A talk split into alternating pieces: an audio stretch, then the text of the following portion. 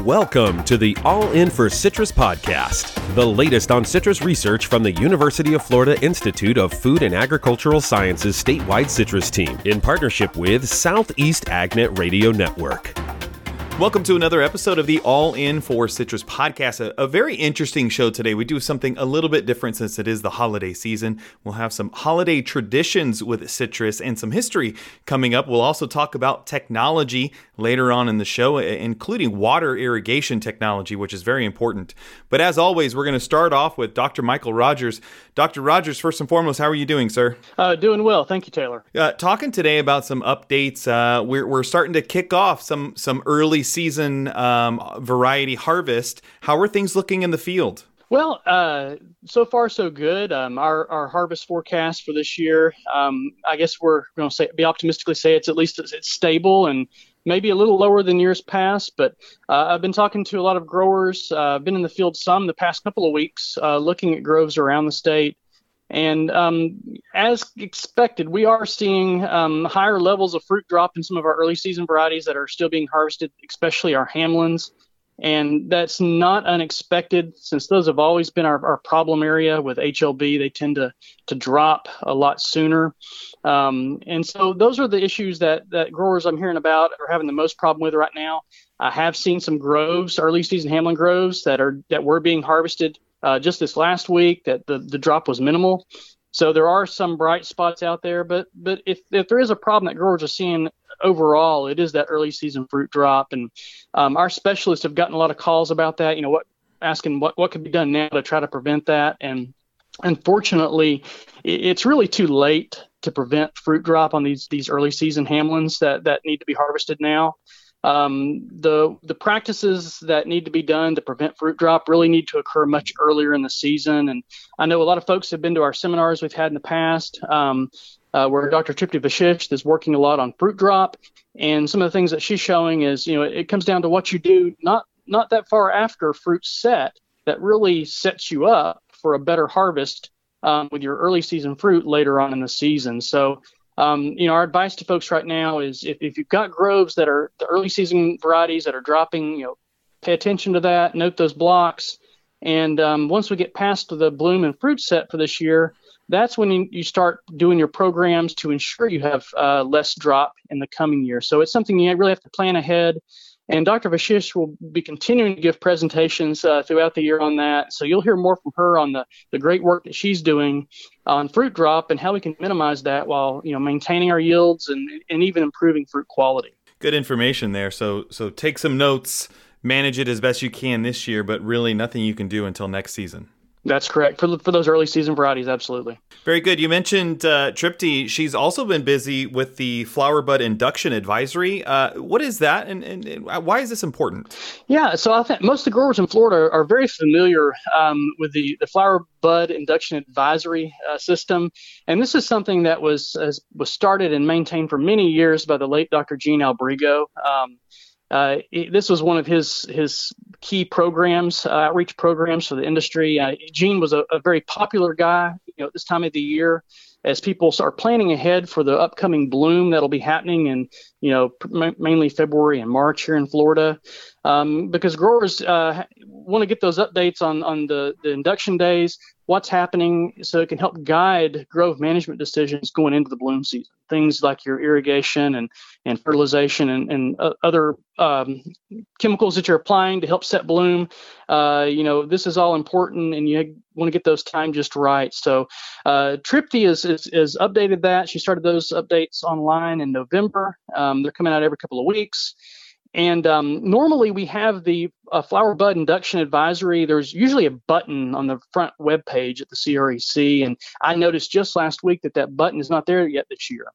But um, if growers don't have that uh, advisory web page already bookmarked in their browser on their internet, um, what you can do is right now you can go to the CREC web page. And at the top, uh, if you click on the resources tab of the website, It'll give you some drop down options, and under outreach, you can click on the Flower Bud Induction website. It'll take you to that web page um, and, and, bookmark it while you can. Uh, and then we've got the, this year's uh, Flower Bud Induction advisories there where you can read those, as well as past because sometimes growers want to go back and, and compare how things are doing this year uh, to years past as they're making their decisions. So all that's on the website, and we'll, we'll be putting up additional links to make it even easier for folks to find. So, um, but we're, we're very uh, grateful that Tripti's got that going for us and uh, I know that's going to be very useful for growers. Good. They can go check that out online. Uh, it, it is the holiday season, as I mentioned earlier in the show, and you know we wish everyone a, a happy holidays as we move forward here. But this is a busy, busy time of year for citrus. Uh, looking ahead here, we've got some spring meetings lined up. What's going on? Yeah. So um, our citrus uh, extension agents, our county agents, uh, have been working on a series of, of uh, webinars. Um, you know, because of the pandemic, we've not been able to do as, those in-person large group meetings like we would like to. Um, so we've been talking throughout the year about all the different things we're doing online, and this is a new series that actually just kicked off. The Citrus Agent started um, uh, this past week, um, where uh, growers it's kind of as in a kind of an OJ break format that we use here in Florida, and um, uh, the first this the first webinar was actually on December 15th, and that first speaker uh, we've been talking about was Dr. Vashisht, and she was talking about those two popular topics of flower bud induction as well as managing fruit drop. And so, uh, if you missed it, um, uh, that may be posted online uh, later on. But there are going to be some more seminars. So they've got three more seminars or, or webinars lined up uh, that are coming up, and the next one is going to be December the 22nd. And two of our agents, uh, Chris Oswalt and Ajia Paolillo, uh, will be talking about the winter outlook and cold protection program. Then, once we get into the new year, um, uh, Dr. Christopher Vincent um, will be presenting a webinar on January the 12th. And he's going to be talking about his latest findings, um, research findings on using kaolin clay. Uh, a lot of growers use that to control psyllids, but it also has some beneficial effects on HLB affected trees. So he's going to be talking about the latest on his research with kaolin clay.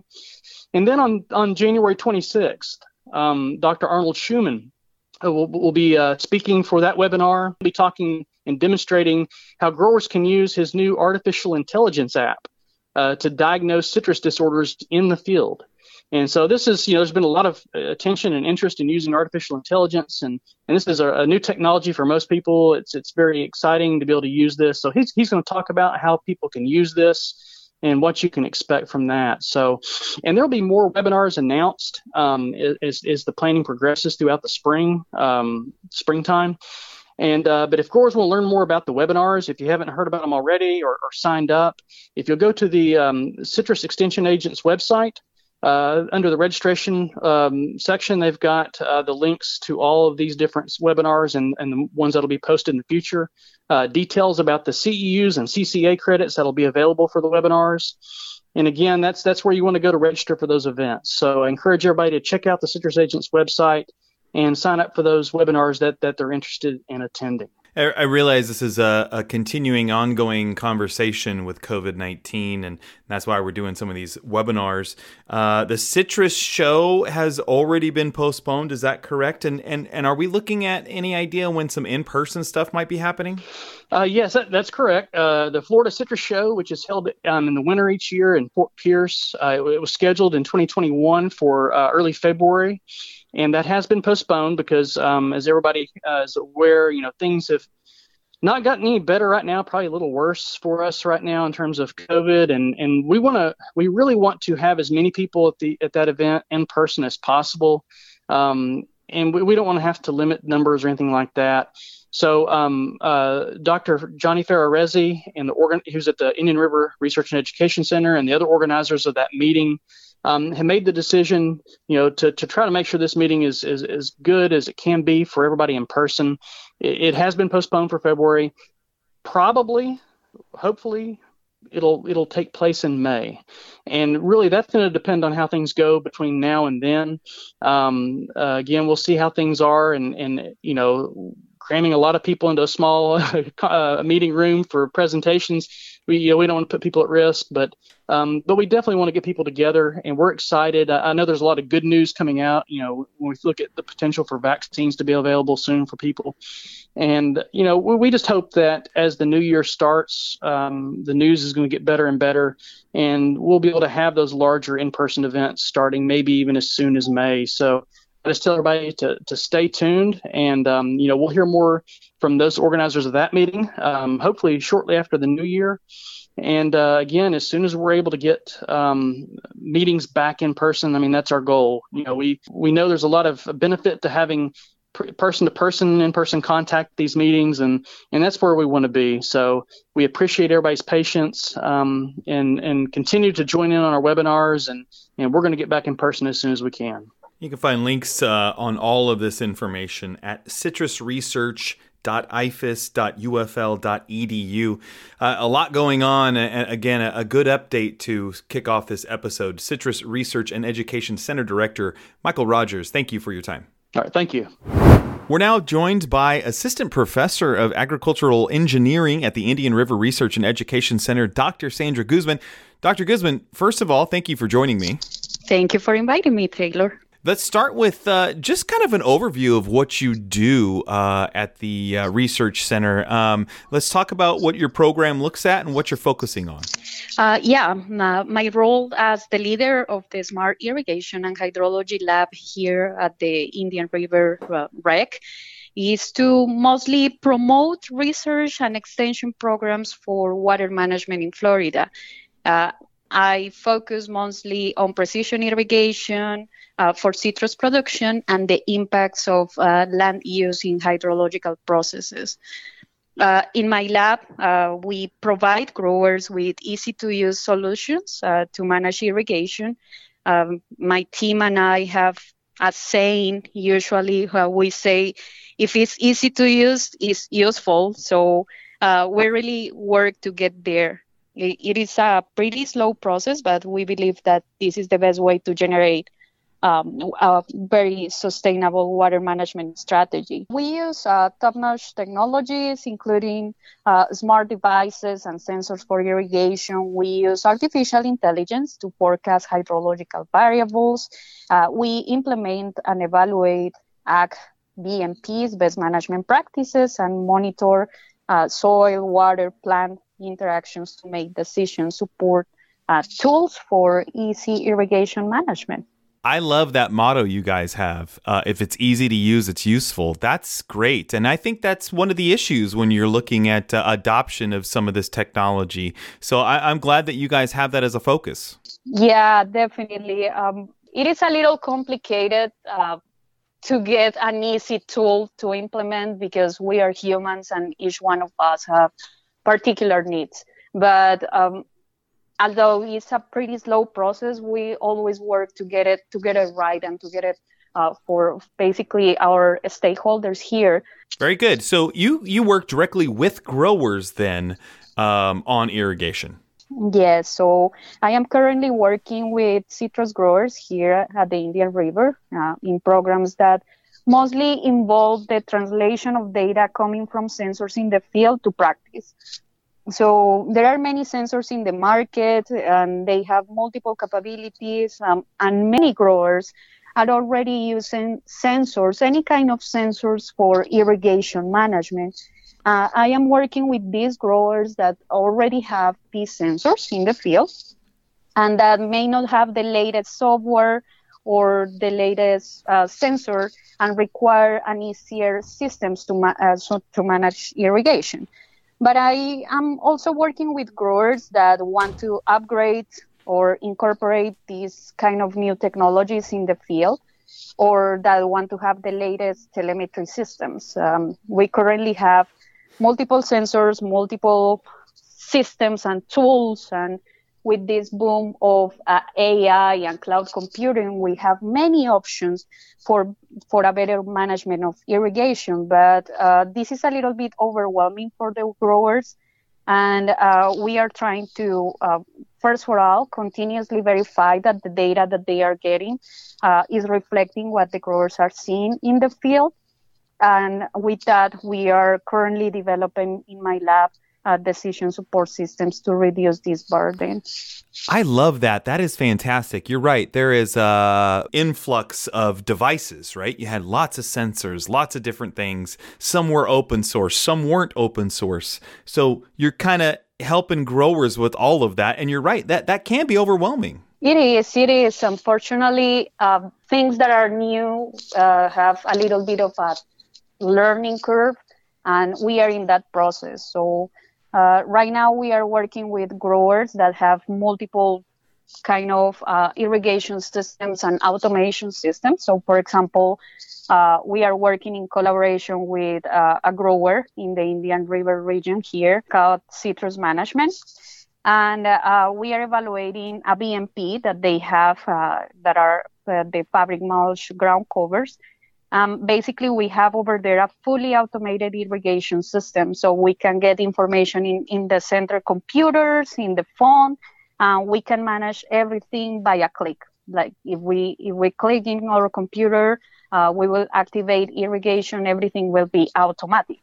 But we have other kind of uh, collaborators, uh, such as, for example, Bob Adair at the Florida Research Center for Ag Sustainability. In his case, uh, they have sensors in the field, but they don't have an automated system or an option to see the data in their computers. In that case, uh, my lab uh, developed an Internet of Things uh, for Mr. Adair's uh, team to see and to visualize the data in his computer. Uh, an IoT system basically is like a cell phone. Uh, you can connect multiple sensors and see the data and visualize the data in, in, in these particular systems. Uh, many companies, uh, irrigation companies, already have these systems available, um, but that it has a cost. Uh, in our case, we are providing this to, to the growers that have uh, sensors already. That's very good. Yeah, I know when the whole uh, IoT Internet of Things came out, uh, it was a little confusing, and and that can put off some growers. And I think when you talk about artificial intelligence, um, some growers have adopted it, like you've you've uh, mentioned in some of the sensors, but a lot of growers are still kind of iffy about AI and, and and are kind of standoffish about it. But I mean, bottom line is AI can help with, especially in irrigation, AI can help a grower. Yeah, definitely can help. And uh, we are, as I say before, we are in a learning curve kind of process right now. But uh, if we have a system to AI, uh, we can usually evaluate things that uh, we cannot count or we cannot see right away um, in in our daily life uh, crop management um, day, if you want to say it in that way. So, for example, if we are getting any kind of symptoms uh, related to uh, droughts or the rainy season, for example, the rainy season that we are uh, having this year and hopefully um, stops here uh, soon, uh, we can see the impact uh, of these weather patterns in the yield of, of any citrus tree. So we can use AI for that.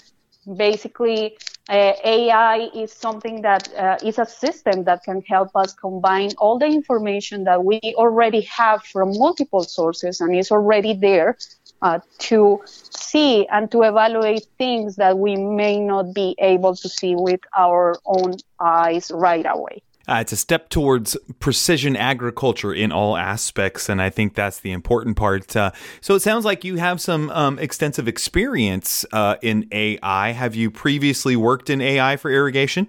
Uh, yes. Yeah, so as part of my uh, PhD work and my doctoral work, uh, uh, we uh, we initiate and we did the basis for an early warning system uh, on irrigation based on groundwater. Uh, so the goal was to give uh, growers and agencies uh, warnings when we had critical, critically low groundwater levels in order to adjust pumping for irrigation so the growers can maintain an adequate uh, yield uh, every every year based on the weather conditions and based on the availability of water.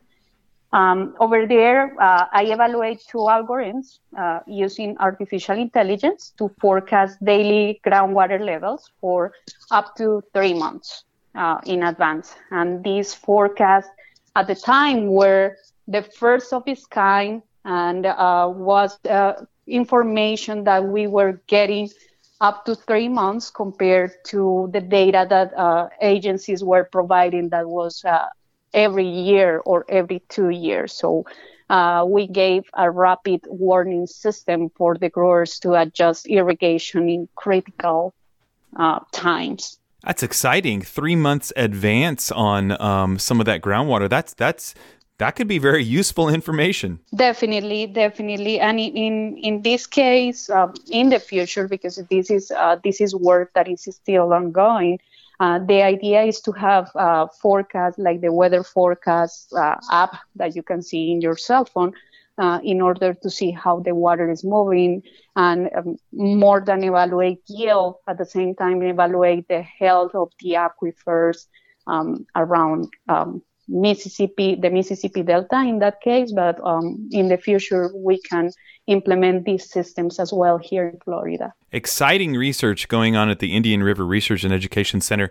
Uh, Dr. Guzman, if somebody is listening and maybe is a little bit hesitant um, about uh, getting involved or had questions about some of the stuff that they have uh, implemented in their program, I'm assuming that that they can contact you and reach out to you for some help and support and to look at what's going on. Yeah, yeah, of course. Uh, my lab works uh, with uh, all of this hesitation and uh, all these questions also serve as information to upgrade and to make better uh, our modeling and simulation program with AI. So any question uh, or uh, if you want to contact me, feel free to contact me at, uh, at uh, here at the lab at the Indian River Rec. At this point, uh, we are looking for growers that want to share the data from the soil moisture sensors uh, to improve uh, our models. And we are helping with irrigation recommendations. So if you want to uh, be part of this team, uh, we are also very happy to talk to you. Very good. And you can find more information online at the Indian River Research and Education Center's uh, division of the UF IFAS website. You can find all the contact information there. Dr. Sandra Guzman, thank you so much for your time today. Thank you so much, Taylor, and have a good afternoon. We're now going to transition over to something we don't normally do on the All In for Citrus podcast. Something kind of fun as we approach the holiday season. I am now joined by communication specialist for the Citrus Research and Education Center, Ruth Borger. Uh, Ruth, first of all, thank you so much for joining me today. This is going to be kind of fun. It's my pleasure, Taylor. You know, between you and I, I know you really wanted to book Santa Claus for this segment, but he's just a little busy. well, very good. We're going to be talking about uh, something that I wasn't totally aware of. Uh, so, this will be some good information here, and that is there's a pretty extensive history of uh, citrus during Christmas and the holidays. Let's just start real basic here. Uh, uh, give me some history here on on some of the citrus that is in involved in these as we as we move forward with the holiday season. You know, Taylor, it is a really rich and uh, delightful history. It's been around for centuries, literally. Um, so we really associate a lot of citrus giving and its presence at the holidays around the 19th century, especially in the United States and North America. But I want to go way back, way back to the third century AD and St. Nicholas. So there's a real connection between citrus and St. Nick. It's a fascinating story. Um, St. Nick was really based on a historical character, a bishop of uh, the city of Myra. His name was Nicholas, and he had a lot of wonderful legends surrounding him as far as gift giving. The one that's the most intriguing is that, as the legend goes, there were three young women who were poor, and at that time, their father was very um, upset because he was worried that his daughters would be sold into a life of ill will because they had no dowries.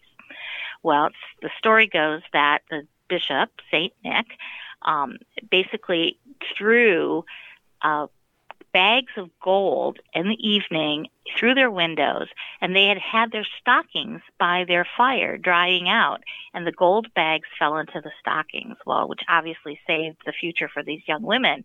So, fast forward as the story goes, that round spheres of gold, think of oranges, then became given uh, tokens within the stocking. So some of us always had an orange in our stocking. And that's where the story originated, all the way back to the Bishop of Myra, Nicholas, aka Saint Nick. That's very interesting. And then I, I assume that uh, there's probably this this gets involved a little bit during the Great Depression days. It does. So now, fast forward to the 19th century, and we all know the story of a visit from St. Nicholas where stockings were hung by the chimney with care. So the idea of a stocking was really in the 1800s, as early as 1823, and that then took off. But in the Great Depression, the, remember that's the period of the 19 late 1920s and 1930s in America. You would hang your stocking, but people did not have a lot of resources for extravagant Christmas gifts. So having an orange at the holiday times, the winter for many of cold winter for many of the people in the United States was considered a real treat. And so that's where it became very popular um, in the Great Depression and moving forward has been carried on. So I we also were talking beforehand a little bit about uh, there was it was used in some advertising too in the early 1900s, uh, right? Right. Well, you know, every good product needs a good PR person behind them. So we have to give some kudos to our colleagues out in California. So the story goes that the California Fruit Growers Exchange began a massive sales campaign for its Sunkist label around 1908.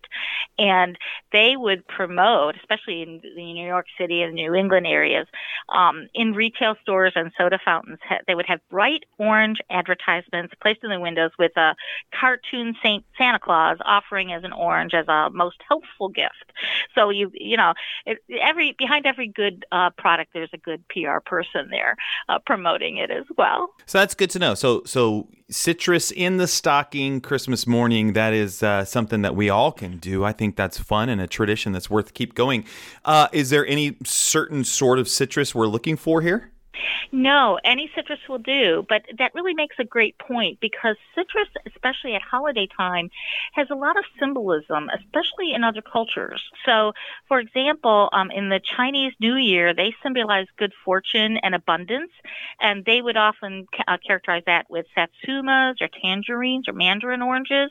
In Russia, um, boxes and plates of oranges are special treats as well as popular decorations. Some winter solstice celebrations, especially if you get into the Norwegian or Scandinavian countries. Um, citrus fruit symbolizes the sun and the promise of longer days, you know, and shorter nights. In Canada, and this is a fascinating story. So think of where British Columbia, Canada is on the west coast. Well, it's heavily populated with Japanese um, immigrants, um, in especially in the late 1800s, late 1800s. Well, they would have from their families in Japan sending them over Satsuma oranges, and those shipments of oranges would then make their way eastward across Canada from the port of Vancouver, you know, 1890, all the way to the present day. So satsumas were very popular um, in in Canada, even to this day. And I was just talking to a colleague who is from Canada, and she goes, "Oh no, I remember getting those as a child." So, you know, it's fascinating to see how some of these maybe simplistic um, traditions, though, have a rich, rich heritage. And I hope people will continue to keep them going in the, in the future. Absolutely. The the the thing I am familiar with with citrus uh, during the holidays, of course, is the gift boxes that uh, are mailed out. It's a big market for Florida. These gift boxes of citrus. Um, not the only option though. There's a bunch of different stuff we could be doing here. Well, I'm so glad you asked that because you know, yes, I send. I'm getting ready to send some to my uh, family, um, and then it's important to follow some rules with that that we can talk about in a little bit. But you know, um, anything from a, a, citrus pop-up card where you pop it open and a citrus tree pops out. I think this is fascinating. So you can you can buy those online. Um, there's a company called Love Pop Cards. I don't have any stock in that company. Um, and then everything from wonderful uh, food and drink. I mean, there's all sorts of alcoholic beverages from beer to wine. There's an orange liqueur that's made and sold by St. Petersburg, Florida Distillery, and they feature Florida Temple oranges, uh, the whole peels and all, which is supposedly very tasty. I've not had that.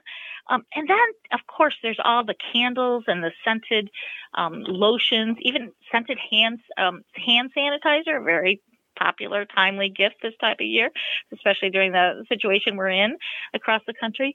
Um, and then don't forget the homemade ideas too. There's all sorts of body scrubs, even a kitchen cleaning scrub that you can even make by yourself. Um, you can make these candles. You can make bird feeders. You can make a pomander. It's kind of an old-fashioned thing where you would like put uh, cloves in a in a piece of citrus. All sorts of kinds of decorations as well. It's very easy to find how to do these things on the internet. Um, just by a simple search, you know, homemade citrus skiffs. They'll walk you through the process, but it's just something different. It's, your only limitation is your own creativity.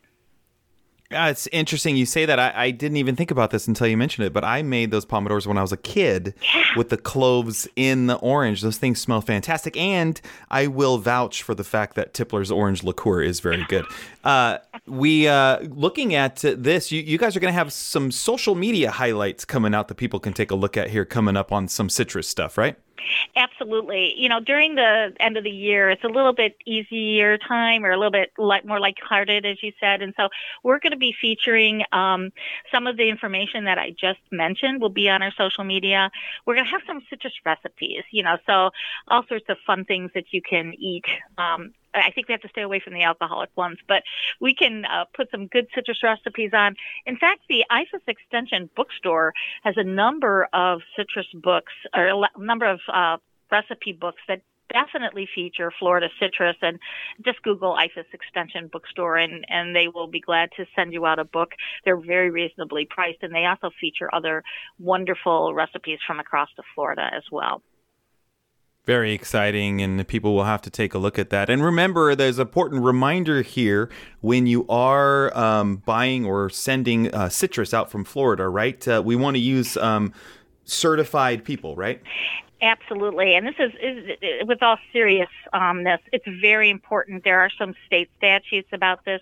We don't want to um, spread disease uh, and we want to make sure that that fruit is packaged properly, that it uh, is not only healthy fruit that is sent, but it also that is uh, arrives safely. So the best way to do this is to go online and look at the Florida Gift Fruit Shippers. You can find that, and I am going to give you that website. It's fgfsa.com, standing for Fruit um, Florida Fruit Gift Fruit. Um, Association, and there's a whole list of different uh, suppliers to do that. You cannot go out and buy your fruit and ship it yourself. Uh, that, frankly, is against the law. We don't want anyone to spend any time in jail during this Christmas season because of their good intentions of sharing good Florida sunshine. Um, you know, just go down to the to the shipper or contact them online. Order it. I would recommend we order it early because everybody is shipping everything now this time of year helping us uh, spread the citrus cheer this holiday season. Communication specialist for the Citrus Research and Education Center, Ruth Borger. Thank you so much for your time. It's great, and happy holidays, everyone. And that concludes this episode of the All In for Citrus podcast from the UF IFAS Citrus team, Southeast AgNet Radio Network, and Citrus Industry Magazine. We want to wish you and your family a safe and happy holiday season. Hopefully, you find a piece of citrus in your stocking this year. Thanks for listening to this month's All In for Citrus podcast from the University of Florida Institute of Food and Agricultural Sciences statewide citrus team in partnership with Southeast AgNet Radio Network.